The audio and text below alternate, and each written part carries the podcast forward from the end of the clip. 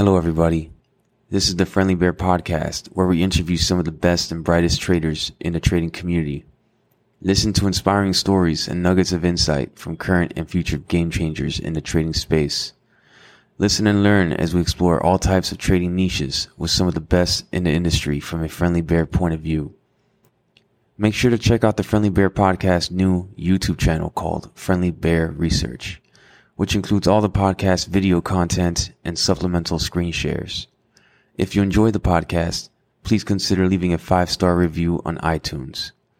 With that being said, I'm your host, David, aka Reverse Long and this is the Friendly Bear Podcast. Let's dive in.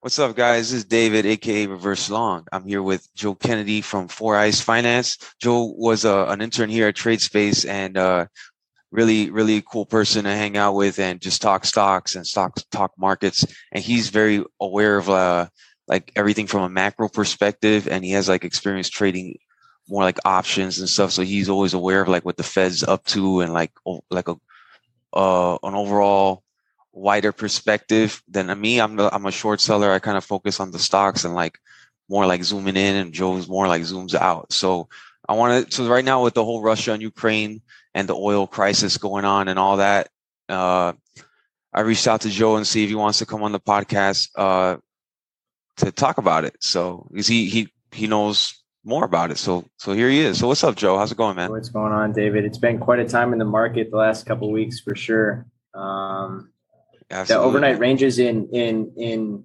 S and P futures have been absolutely nuts. Even last night, um, you know, we we started down two percent and then came all the way back with potential peace talks before the open.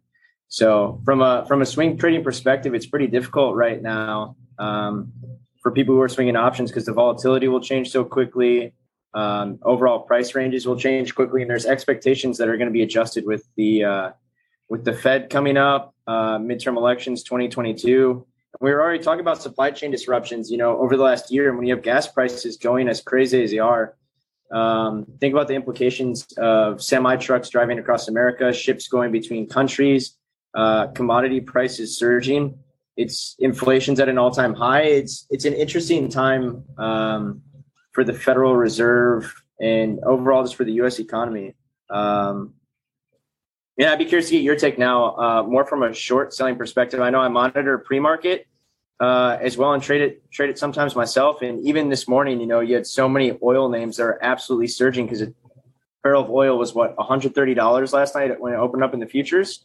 So yeah. I'd be curious to get your take on that. Yeah, you know, um, so last night uh, around 8 p.m. or so, a few of us here gathered at, at, the trade space and we're looking at like going over charts and stuff. And we're like, okay, so if uh, oil, the oil sector is, is uh, going to be booming, like there's a couple of s- small cap stocks, low floats that are going crazy, like INDO, IMPP, and INDO, we call it like the head of the snake. So there's a lot of other smaller names affiliated with like oil and gas that are kind of like being lifted up as well temporarily.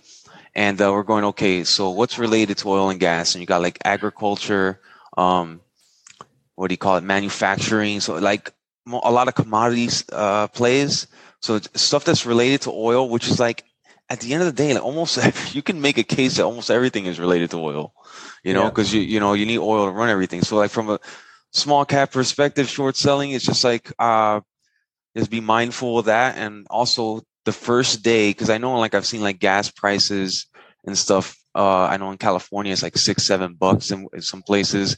In Texas, uh, I think I saw some photos of some people putting like five bucks yeah. or something. And I'm like, okay, so gas could probably go to ten dollars at one point sometime soon. I don't know. I'm just this is speculation for my my short seller yeah. brain over here without being super aware of like macro like like uh, like you.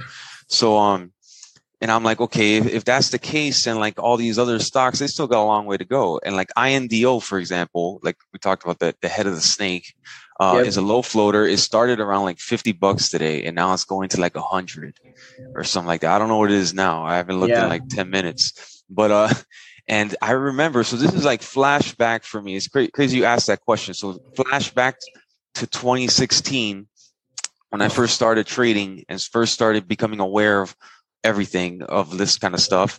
Donald Trump got elected and all the shipping stocks went berserk. And as we know, DRYS, I don't know if you're familiar, DRYS yep, yep. went from like a dollar to 150 and that was the shipping sector and then it, that brought the whole shipping sector up like mm. uh, a lot of garbage companies um, from like a couple bucks to like 20 bucks or like 10 yep. bucks a, a, ridiculous amount so this rem- and that's like kind of like shipping and this is oil and gas and shipping kind of deals with oil and gas because they got to ship it so like um that reminds me of this especially when indo uh, a week ago or so it was like a two dollars now it's like i don't know it could cross a hundred or 90 bucks uh, by the end of the day or something like that. So that's that's what, that's how I feel. So like I was not aggressive yeah. this pre-market. Um, there was a, it seemed like really good shorts, and they ended up being decent shorts.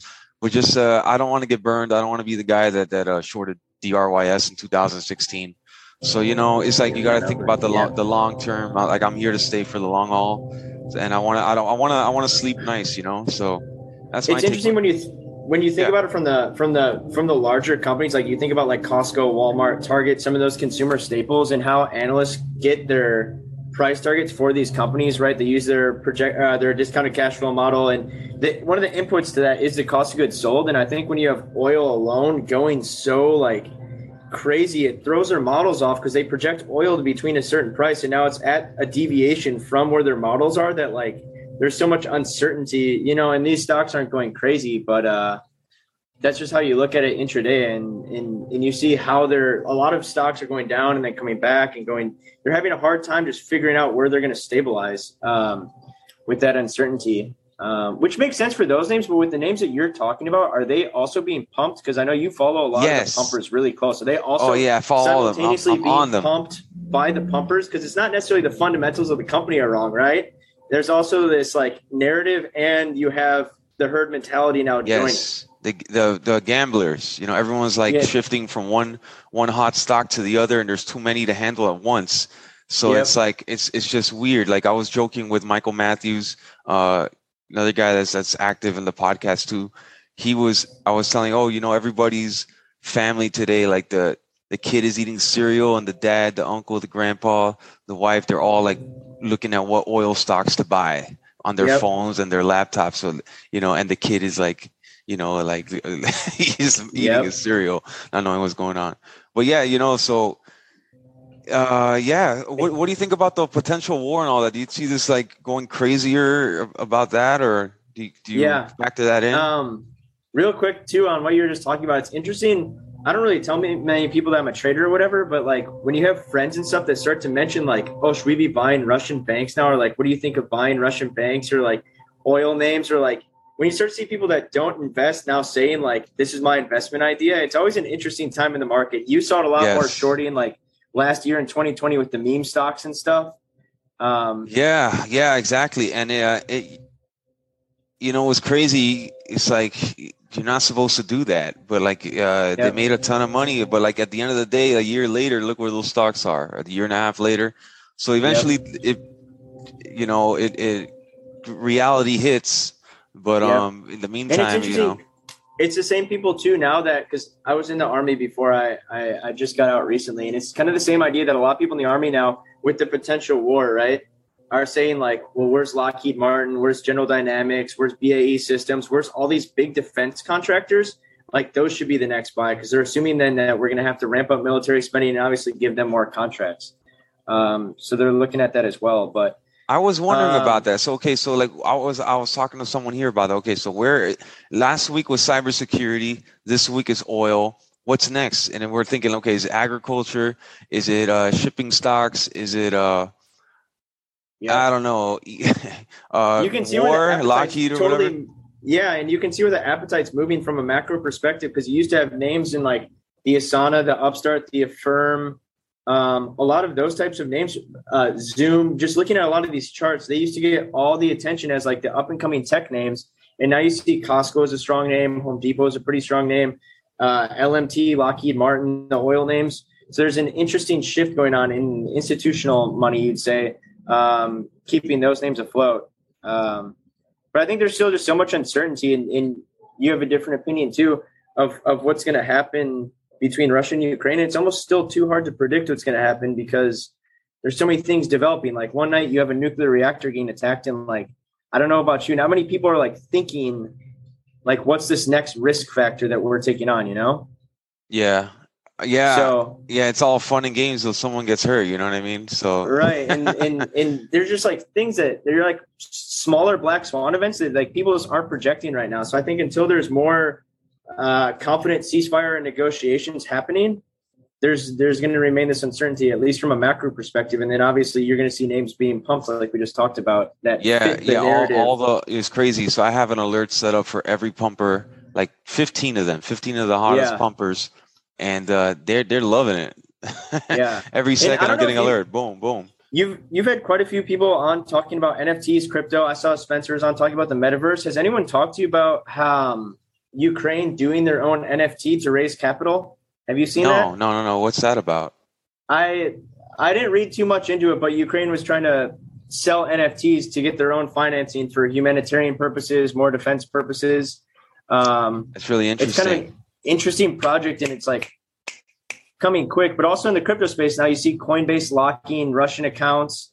Um, I think the question could be asked if crypto is living up to its name right now because it's still having uh, government implications, right? Yeah, so that's one thing I'm wondering. So is it is it supposed to be like a safe haven or something? Because you would think if, if people like in you, let's use Ukraine for an example. If Ukraine, uh, if you had some assets in there and you switch, you want to switch it to crypto and get out of there, right? And yep. uh, crypto like is tanking, ruble, right? Or Russia, yeah, exactly, and and it's yeah. tanking. So, so what's your take yeah. on that? Um, well, not being too intimate in crypto, you'd think that Bitcoin would be acting as in an inverse asset. It'd be almost like gold, right? Where there'd be all this risk going into Bitcoin in times when there's so much sell off in the overall market. Because we saw the ruble lose 50% of its value overnight when the SWIFT implications came in. So you think all the Russians, but then there were so many videos that were coming out of people uh, lining up to draw from the ATM. Coinbase is freezing accounts. So I don't think it's it's not as integrated yet where people can use it in a practical purpose, right? Yeah. So um yeah, very interesting because I know uh yeah, it's the price of Bitcoin is is uh it's not looking so hot right now. So Yeah, I think you have a lot more smarter people than than I am uh in a lot of finance pieces, but particularly crypto that come yeah. on this podcast that would have better things to say about it. But it's interesting just as two traders who observe the market pretty frequently to see how it's behaving in this kind of environment. Absolutely. Yeah, man. I'm, I'm in fact, I'm just popped up some ideas to ask some questions about that, like to Spencer and some others over here yeah. know about that stuff. Oh, way yeah. more. Um, um, anything else? Anything else? We're gonna wrap it up soon. So, a few minutes. Um, yeah, we were kind of talking about it more off camera too. It's interesting to see with the 2022 midterms coming if yeah. how the politicians want to act if they're who's going to get behind the idea of going to war who's not going to get behind the idea of going to war who's they're trying to work the the build back better um, and pass that bill. It'll be interesting to see if that gets passed. Um, they're releasing all the, the vaccine mask mandates across the country right now for the most part so it's pretty dynamic and, and in a few weeks we'll catch up and hopefully have uh, more clarity on what's going on going forward. Absolutely, man. Speaking of the mask mandate, so today, earlier today, uh, I just found out Puerto Rico lifted the mask mandates, and I think the all the other mandates. I don't even want to say the word because then maybe YouTube yeah. will block it. yeah, yeah, yeah. So yeah, but yeah, Joe, man, thanks for cool. coming on the podcast with the Four Eyes Finance. Maybe we'll do a few more of these uh, as time goes on. Update on macro stuff. Be interesting. Yeah, I'm looking forward to it. Thank you. Awesome, man. All right, Joe. I'll see you later. That concludes today's episode. Make sure to like and subscribe to the channel on the platform you use. The Friendly Bear Podcast is hosted by me, David, where you can find me on Twitter at reverse underscore long. You can find the Friendly Bear Podcast at www.thefriendlybearpodcast.com as well as on Apple Podcasts, Spotify, Audible, Amazon Music, and now on YouTube at Friendly Bear Research. Until next time, thank you for listening to the Friendly Bear Podcast.